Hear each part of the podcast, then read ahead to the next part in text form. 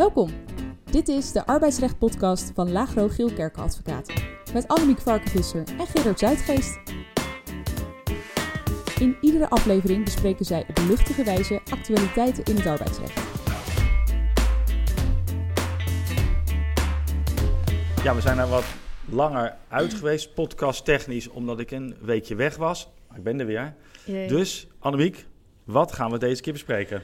We gaan het in deze podcast hebben over een hele praktische uitspraak. Over Mhm. iets wat met eh, enige regelmaat voorkomt. Namelijk een probleem rond het inleveren van spullen van de werkgever bij het einde van het dienstverband. Ja, En de vraag is dan, mag de werkgever zijn schade verrekenen? Daarnaast kijken we in een nieuwsflash naar de recente Kamerbrief van minister van Gennep met de plannen eh, voor de arbeidsmarkthervorming. ja. Ehm, en we kijken ook naar een paar recente uitspraken van kantonrechters en gerechtshoven. ja dat klinkt als een eh, volle show. Een volle show. Laten we maar snel beginnen. Wat moet je weten? De nieuwsflash. Ja, als eerste in de nieuwsflash de eh, Kamerbrief van minister van Gennep van 3 april jongsleden. Eh, voortgangsbrief, uitwerking arbeidsmarktpakket. Mondvol. Eh, eigenlijk een vervolg op een eerdere brief uit eh, zomer 2022. Dat heette toen nog de hoofdlijnenbrief arbeidsmarkt. En in die twee brieven ontvouwt de minister als het ware haar toekomstplannen voor de hervorming van de arbeidsmarkt, zoals je al voor, eh, hiervoor net al zei. Ja. Men wil het nodige gaan veranderen, maar daadwerkelijke wetswijzigingen eh, worden pas in de loop van 2024 verwacht. Ja, waarom staan we er dan nu al in deze podcast bij stil? Ja, dat is omdat eigenlijk de omvang van de aangekondigde wetswijziging best wel fors is. Ja. En eh, het ons goed leek om, ja, als was het een voor, soort vooraankondiging te doen. Nou, een van de pijlers van de plannen van het kabinet is de steeds verdergaande flexibilisering binnen de arbeidsmarkt te keren. Inmiddels werkt ongeveer 40% van de werkende Nederlanders op basis van een flexibel of een tijdelijk contract. Dat kan een nul-uur contract zijn, een contract voor een bepaalde tijd of bij een uitzendbureau. Flexibel, dat vindt men veel te veel. Ook de ZZP-markt groeit nog steeds. En volgens Den Haag moet dat fors minder worden. Daar past een pakket van maatregelen bij. Nul-urencontract wordt straks verboden, behalve voor studenten en scholieren. eh, Als ze een echte bijbaan hebben, maximaal 16 uur per week. De regels voor tijdelijke contracten worden strenger. Uitzendkrachten krijgen eerder een vastere aanstelling bij hun uitzendbureau. Eh, arbeidsverhoudingen worden sneller als een arbeidsovereenkomst beschouwd. En het ZZP-schap wordt minder vrijgemaakt. De, de fiscale voordelen worden nu al afgebouwd in de IB-sfeer. Straks gaat gelden, als het aan het kabinet ligt tenminste, dat bijvoorbeeld ook ZP'ers, ZZP'ers zich verplicht moeten gaan verzekeren tegen arbeidsongeschiktheid. Ja, en je zei net al dat eh, de regels eh, voor uitzendkrachten ook strenger worden. En Ja. dat houdt dan in dat eh, uitzendkrachten sneller na 52 gewerkte weken een contract met meer zekerheid moeten krijgen bij het uitzendbureau waar zij werken. Ja, Dus die fases, eh, dus fase A is dat, eh, die wordt dan eh, verkort. Dus dat je eerder doorstroomt en eerder recht hebt op een vast contract als uitzendkracht. Ja, in hetzelfde plaatje past ook het, het voorgenomen einde van, van draaidoorconstructies. Hè. Werkgevers die stapelen contracten voor bepaalde tijd op elkaar en sturen iemand weg eh, zodra het een, een contract voor onbepaalde tijd Ja. zou moeten worden. Nou, eh, tussenpauze, tussenpaus, poos, Tussen- tussenpauze, dus een poos van zes maanden gaat de hele zaak weer opnieuw lopen. Nou, dat, eh, daarvan heeft de minister gezegd kan niet meer. Hebben we ook al eerder eh, benoemd. Ja. Maar inmiddels is eh, aangegeven dat de tussenpoos vijf jaar is. Dus eh, als een werknemer dan na vijf jaar weer terug wil komen bij de eh, oude werkgever, kan dat. Maar Ja. eerder leidt dat tot een contract voor onbepaalde, onbepaalde tijd. tijd. Ja. En het eh, kabinet wil ook de mogelijkheid om bij CAO af te wijken van eh, de duur en het aantal contracten voor bepaalde tijd. Dus de, de uitbreiding van de ketenregeling eigenlijk schrappen. Dus dat betekent dat gewoon de wettelijke ketenregel, eh, de ketenregel voor alle werknemers gaat Ja, gelden. en dat je bij CO inderdaad niet meer mag afwijken. Ja. Ehm, Ehm, en eh, overigens verwacht ik eh, ehm, dat voor de profvoetballers, en er zijn nog wel één of twee categorietjes, ja. dat de huidige wettelijke uitzondering, hè, waarbij je eigenlijk langer arbeidsovereenkomsten voor een bepaalde tijd kunt stapelen bij CAO, dat die zal eh, eh, blijven gelden. ja, maar voor het grote, grootste deel van werkgevers die hebben daar niks aan. Die zullen dan gewoon gebonden zijn aan de wettelijke ketenregeling. Ja, drie jaar, drie contracten. Precies. Ja. Waar eh, veel werkgevers wel wat aan hebben, is dat het kabinet wil ehm, dat kleine en middelgrote werkgevers eerder, de, eerder duidelijkheid krijgen over de reïntegratieverplichtingen bij een zieke werknemer. Ja, Eh, je bent een kleine of een middelgrote werkgever als de loonsom lager is dan 8,8 miljoen. En die grens verandert ieder jaar eh, dan een beetje. ja, ja, ja. In de nieuwe plannen kunnen deze werkgevers al na één ziektejaar van een werknemer duidelijkheid krijgen over de mogelijkheid van duurzame vervanging van deze medewerker, zodat eh, de werkgever de bedrijfsvoering kan voortzetten. Ehm, en dan kan dus na één jaar kan het eerste spoor al definitief worden ja, afgesloten. nu is dat nog twee jaar. Ja. En straks wordt dat één jaar. De, de mogelijkheid om dan de eerste sport definitief af te sluiten. Ja. Ook al zou de werknemer daarna weer arbeidsgeschikt worden. Er zitten wel een aantal ha- ha- haken en ogen Ja. Zou wel eens een hele belangrijke tool kunnen worden voor eh, werkgevers. Ook meer in strategische zin. En zodra er een wettekst is, eh, zullen we hier zeker uitgebreid in de podcast op terugkomen. Want dat is denk ik een belangrijk element van de kabinetsplannen. Ja, een ander belangrijk element, dat noemde jij net ook al over de ZZP'ers, dat duidelijker wordt eh, vastgelegd wat nou een arbeidsovereenkomst is. Dus wat nou precies dat gezagscriterium inhoudt. Mhm. De Hoge Raad heeft natuurlijk in het uh, Deliveroo arrest, dat hebben we in de vorige podcast ook al uh, benoemd, een uh, stevige zet gegeven. Maar de wetgever gaat ook wel doen daarin. Zeker, ja. Uh, want de minister schreef in de, in de Kamerbrief dat zij de open norm werken in dienst van, dus het gezagscriterium, in het burgerlijk wetboek verder wil inkleuren aan de hand van de jurisprudentie. Ja, volgens mij uh, maakt de minister dat bijna tot haar persoonlijke missie. Want volgens mij schreven ze letterlijk: Ik ga, ik zal de open ik, norm uh, verankeren. Ik, ik minister. Dus dat is, uh, nou, okay, dat is een. Nou, uh, interessant. Ik weet niet of dat een dreigement of een belofte is, maar dat ja, gaan we zien. Gaan we zien. Uh, verder denkt het kabinet nog over het invoeren van een wettelijk rechtsvermoeden. Dus de gedachte is dan dat als er beneden een bepaald uurtarief wordt gewerkt, dat ja. dan het vermoeden is. Uh, in een procedure bijvoorbeeld dat er sprake is van een arbeidsovereenkomst. Dan kan er altijd nog tegenbewijs worden geleverd om aan te tonen dat er wel sprake is van een overeenkomst van opdracht. Maar dat vermoeden, dat kan dus uh, in procedures wel een voordeel opleveren voor ja, de werknemer slash ZZP'er. Ja, partij die er op doet. Ja, precies. Ja. En uh, ja, er wordt nu volop gediscussieerd over wat dan die grens precies moet zijn. Nu denkt men aan 30 tot 35 euro per ja. uur. Ja, daarboven niet dat bewijsvermoeden, daaronder wel. Ja. Ja, ja, en dat maakt dan ook, even afhankelijk van wat die grens wordt, dat het ZZP'erschap in diverse sectoren, bijvoorbeeld de zorg of het onderwijs, helemaal onmogelijk Ja, volgens mij was het zelfs zo dat men eraan denkt om een extra wettelijke maatregel te nemen om uh, te borgen dat in zorg en onderwijs geen ZZP'ers meer op termijn werkzaam kunnen zijn. Oh, okay. Dus dat, dat is best ingrijpend. En werkgevers met ZZP'ers zitten er hier waarschijnlijk helemaal niet op te wachten over, op al deze maatregelen. Dat zal overigens ook voor de nodige ZZP'ers gelden. Uh, en Den Haag heeft naast zich, denk ik wel terecht, op allerlei mooie woorden te beroepen hè, over balans in de samenwerking en meer zekerheid voor de ZZP'er. Heeft ook gewoon uh, belastinginkomsten Zeker. te innen en heeft bijdragen nodig aan de we werknemerskassen. En een meerderheid van de ZZP'ers in Nederland betaalt uh, eigenlijk geen inkomstenbelasting, mm. omdat ze allerlei kosten opvoeren. Uh, en dat leidt tot, natuurlijk tot een belastingprobleem. En ook uh, als jonge mensen eerst jarenlang ZZP'er zijn en daardoor niet bijdragen door middel van premieheffing aan allerlei kassen. En pas op latere leeftijd werknemer worden. En zoals ik ook weet, met het stijgen der jaren komen de gebreken. Uh, en, dat, en dus als ze ouder zijn, dan pas in het werknemerschap instromen. Dan zullen zij een onevenredig beroep doen op die uitkeringskassen. Ja. ja, en dat, dat kan het systeem, het huidige systeem in ieder geval niet aan. Hè. Het moet geldtechnisch simpelweg uit de lengte of uit de breedte komen. Ja, nou wordt spannend hoe de wettekst eruit gaat zien. Ja, uh, en zeker. daar gaan wij jullie natuurlijk van op de hoogte houden. Yes. Dan maar naar een paar uitspraken. Ja. Oké. Okay. Uh, Eentje die wel wat aandacht heeft gekregen. De Haagse rechtbank heeft bepaald dat een asielzoeker langer mag werken dan 24 weken. Uh, althans, dat het UWV niet langer een werkvergunning voor een asielzoeker mag weigeren. als het effect daarvan is dat de asielzoeker meer dan 24 uur werkt. Weken. Sorry, weken werkt ja. per jaar. Ja. Uh, staatshouders mogen natuurlijk nu al werken, maar in de huidige regeling geldt die beperking uh, 24 weken en 28 weken niet werken per jaar. Uh, en die beperking is volgens de rechtbank in strijd met het unierechtelijke doeltreffendheidsbeginsel. Ehm, en nou, dat achter de rechtbank dus fout en heeft gezegd: UWV, je moet gewoon die, die werkstellingsvergunning moet je verlengen.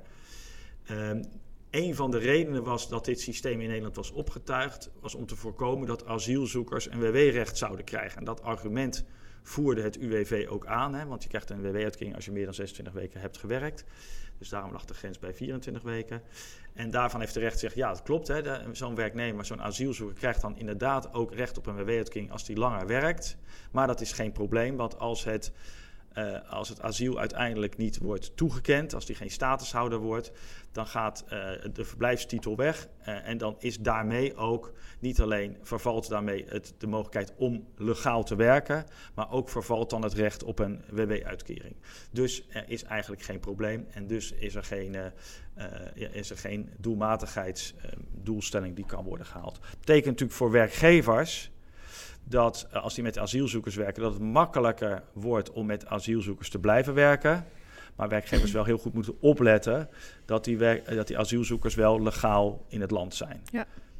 Was al zo, is nu denk ik nog, uh, nog sterker het geval. Ja. Oké, Um, de laatste tijd lijkt het ook alsof er steeds vaker wordt geprociteerd over een ontzag bestaande voet. Want we zien echt heel veel uitspraken over ontzag bestaande voet. Zo ook bij het Hof Den Haag. Um, en hoe streng wordt getoetst volgt uit de volgende uitspraak. Ja, daar speelde dat een uh, liftservice-monteur op staande voet ontslagen was. Omdat hij volgens zijn werkgevers tijdens werkdagen onvoldoende bereikbaar was voor spoedklussen. En omdat hij in de urenregistratie meer uren schreef dan hij daadwerkelijk wel werkte uit het tracking-systeem van de bedrijfsauto bleek dat hij regelmatig anderhalf uur bij zijn oude moeder ging lunchen. Oh. Dat klinkt heel lief, maar vond werkgever niet heel gaaf. Want hij was dan niet alleen die tijd niet, voor, niet aan het werk, maar ook moest hij nog eens flink omrijden daardoor van de ene klus naar de andere. En hij noteerde bovendien voor storingsdiensten in de avond veel meer tijd dan hij daadwerkelijk daaraan besteedde. En je zou zeggen, eh, eh, werkgever heeft dan een goede kans om het ontslag op staande voet op, tafel eh, te houden. En dan komt het Hof hè, en het Hof oordeelt dat met betrekking tot het meer uren schrijven de werknemer inderdaad een verwijt kan worden gemaakt. Hè. Dat wordt ernstig nalatig genoemd. En de werkgever heeft volgens Hof ook terecht aangevoerd dat de werknemer daarmee het vertrouwen van werkgever in werknemer heeft geschaad. En daarbij acht het Hof, is vaste jurisprudentie, ook van belang dat van een medewerker in de buitendienst hè, zoals hier het geval was, een grote mate van zelfstandigheid geldt. En daardoor is het ook extra van belang dat de werkgever kan vertrouwen op de registratie van die werkzaamheden door de werknemer. Het kan niet van een werkgever worden verlangd om voortdurend daar toezicht op te houden. Dus de vrijheid leidt tot een grotere verantwoordelijkheid. Nou, so far so good. Uh, bovendien zei het Hof ja, ook het feit dat de uh, werknemer tijdens zijn dienst niet bereikbaar was voor een spoedmelding. Hè, daar stond een lift vast. Ja, omdat die werknemer niet bereikbaar was, moest de brandweer daarvoor worden gebeld. Leverde extra kosten voor de werkgever op. Nou, dat, ook daarvan vindt het Hof. Werkgever, je maakt werknemer terecht een verwijt. Weliswaar had hij lunchpauze.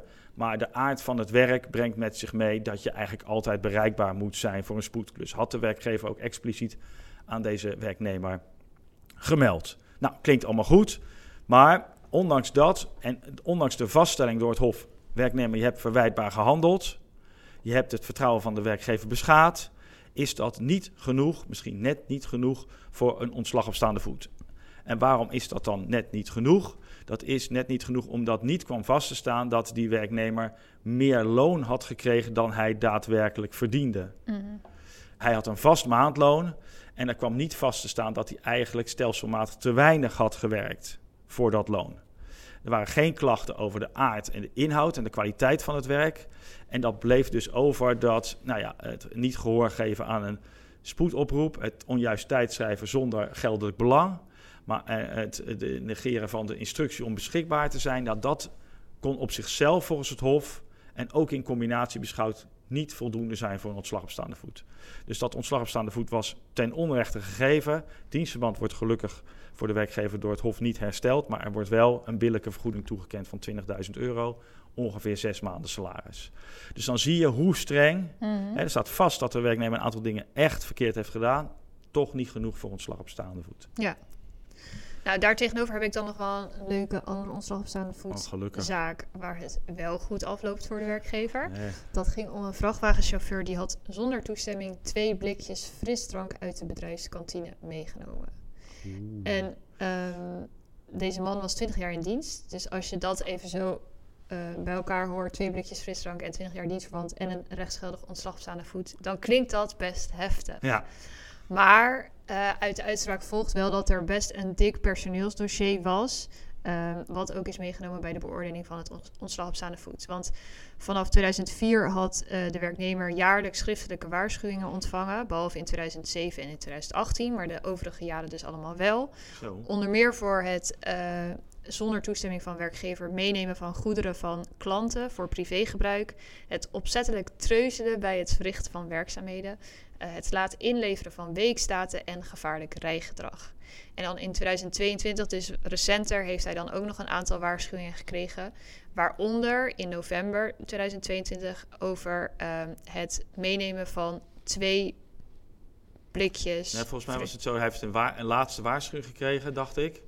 Eh, volgens mij medio eh 2022. Dat ging om gevaarlijk rijgedrag. En het Precies. niet be- beschikbaar zijn, eh, bereikbaar zijn voor oproepwerkzaamheden. Ja, precies. Dus en een- dan in november In november. neemt hij die twee blikjes Ja. frisdrank uit de koelkast en dan wordt hij op staande voet ontslagen. Ja, Omdat dat ja. volgens de werkgever de druppel is die de emmer doet overlopen. Ja, Eh, nou, werknemer die gaat daar, eh, die, die start de procedure omdat hij het daar niet mee eens is. Die zegt dan dat hij niet wist dat hij die blikjes niet mocht pakken uit de kantine. ja, Ehm, en de kantonrechter die vindt dan, eh, er zijn camerabeelden van dat hij die, die blikjes meeneemt. lucky. Ja, de, eh, en daarop zie je dus kennelijk ook dat die werknemer op heimelijke wijze die blikjes meeneemt. Dus Ja. nou ja, hij zal wel... Nee, hij stond volgens mij voor de koelkast. En hij blijft dan voor de koelkast staan en doet dan heel snel die twee blikjes in zijn Oh, ja. jaszak. Zodat eigenlijk als het ware niemand ziet dat hij met die blikjes Ja, eh, door, eh, door, door het pand heen loopt. ja, dus dat is inderdaad wel op heimelijke wijze. Ja, Ehm, en ehm, nou ja, in het bedrijfsreglement van de werkgever staat dat blikjes met frisdrank uit de frisdrankautomaat gekocht kunnen worden. Dus niet kun, zomaar gratis kunnen worden meegenomen. En de werknemer wist ook dat de koelkast voor standplaatspersoneel werd gebruikt en niet door de chauffeurs. En hij was zelf chauffeur. ja de chauffeurs hebben een eigen koelkast in de, in de vrachtwagen. Ja, dus de werknemer had niks te zoeken bij de koelkast ehm, in de kantine. En daarom zegt de kantonrechter ook dat zijn handelwijze getuigt van zeer onfatsoenlijk gedrag. Ja, Eh, werknemer stelt nog dat hij de blikjes had gepakt omdat hij dorst had. ja. Ja, Oké. Eh, maar voor zover dat dan al een rechtvaardiging zou kunnen zijn voor zijn handelen, rijmt dit niet met het feit dat de werknemer volgens de camerabeelden een beker drinken uit de automaat heeft gepakt en geen blikje frisdrank heeft gedronken. Ja. Dus hij heeft het gewoon meegenomen. Ja, ja, hij heeft heim- heimelijk in zijn zak gestopt. Ja, En als je precies. dorst hebt, dan, ja, dan ga je gewoon, gewoon, gewoon drinken. Ja. Ja. Nou, en dan als laatste wordt nog aangevoerd dat een werkgever geen zero tolerance beleid heeft op dit punt. Maar dat is volgens de kantonrechter minder relevant. Gewoon eigenlijk het hele dienstverband in, in, in, eh, in aanmerking genomen. Alle waarschuwingen die hij heeft gehad. Steeds niet houden aan werkinstructies. Een hele duidelijke laatste, werk, eh, of, eh, laatste waarschuwing heeft hij gekregen. En dat Ja. maakt dat volgens de kantonrechter de eh, werknemer op staande voet, terecht op staande voet is Ja. ontslagen. Dus er is geen eh, aanleiding voor het toekennen van eh, vergoedingen. Nee, ernstig verwijt behandelen. Ja. Ben ik het wel mee eens. Ook geen transitievergoeding. Ook geen transitievergoeding. Nee, ben ik het wel mee eens. En eh, ik denk ook dat deze werkgever terecht eh, naar de waarschuwingen heeft gerefereerd in de ontslagbrief. Ja. Blijkt ook uit de uitspraak. hè. Die ontslagbrief blijft heel belangrijk eh, als er al tot ontslag op staande voet Mhm, wordt overgaan. En goed dat je zo'n eigenlijk klassieke zaak, hè, die, diefstal is al heel snel mhm. ontslag op staande voet. Ja. En dan zie Ook je al wel, zijn het maar twee ook al blikjes. zijn het maar twee blikjes. En ook al is het een dienstverband van 20 jaar. Ja. En dan zie je wel uit de uitspraak hè, dat als de werkgever zo'n zero tolerance beleid vastlegt, dat het een rol kan spelen, een positieve rol kan spelen bij de beoordeling van zo'n ontslag op staande voet. Ja. Maar je ziet ook dat het ontbreken ervan, zoals hier, dat dat niet fataal voor de werkgever hoeft te zijn. Ik zou overigens zo'n beleid echt wel iedere werkgever aanraden als, als, er, eh, als daar aanleiding voor, eh, voor bestaat. Ja. ja, ik denk als, al- als laatste dan, misschien heel kort, want anders lopen we denk ik echt uit de tijd. Er is een, een eh, uitspraak gekomen van iets wat we eigenlijk al wisten, maar misschien toch goed om even als opfrisser te gebruiken.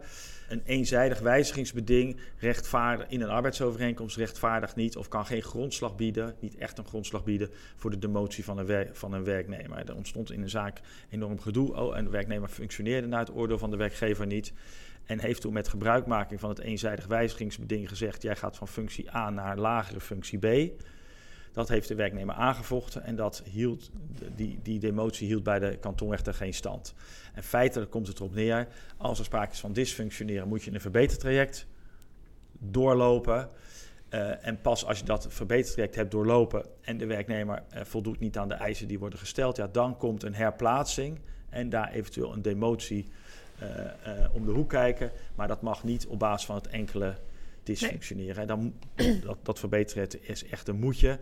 Tenzij er, maar dat is al hele bijzondere omstandigheden in redelijkheid van de werkgever, zo'n verbetertraject niet kan worden gevergd. Bijvoorbeeld omdat er sprake is van een zeer ernstig hmm. duurzaam verstoorde arbeidsrelatie. Dan moet die verstoring eerst worden opgelost. Ja, of als de werknemer echt herhaaldelijk weigert. Een ja, tuurlijk, ja. tuurlijk, tuurlijk, tuurlijk. Ja. Oké. Okay. Uh, laten we het hierbij bij de nieuwsflash. Ja, uitspraak van de week. Er is wel veel meer nog gebeurd, maar dat is dan voor een volgende ja, keer. Volgende keer. Oké, okay, we gaan naar de uitspraak van de week.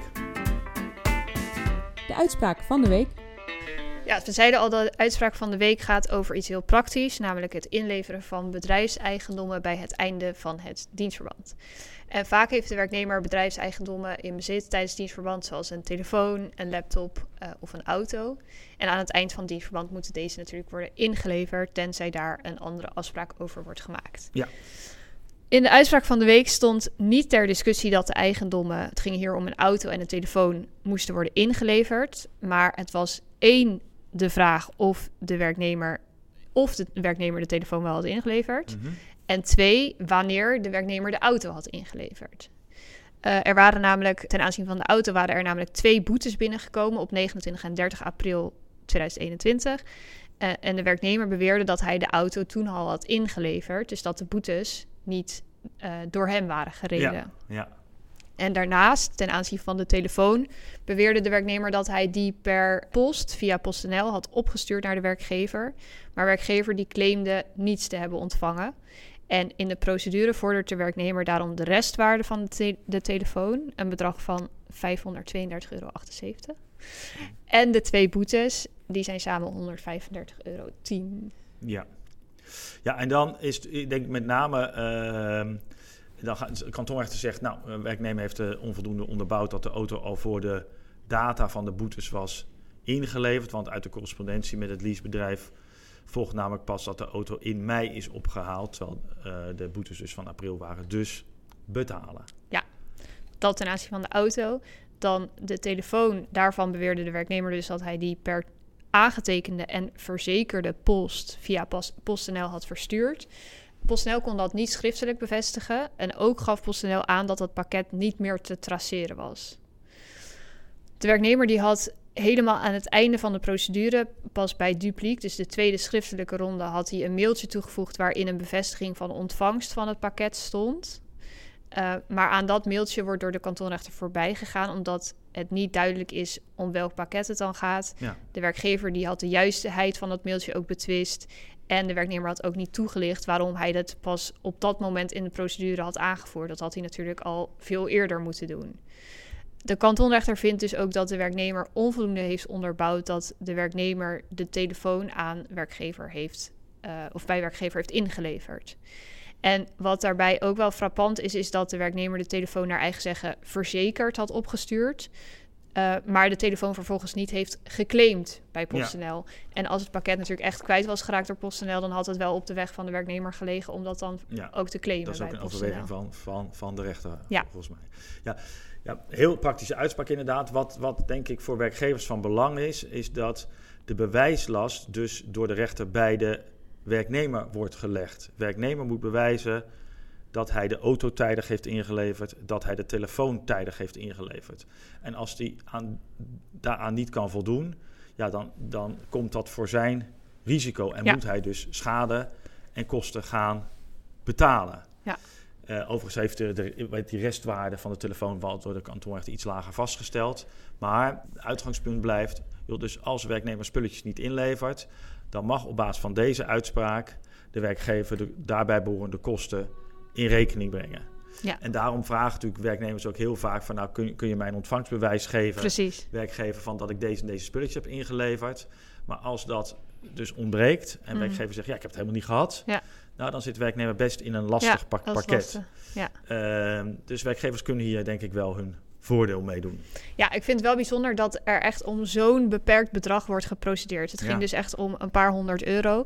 Kennelijk zat die werkgever er erg principieel in.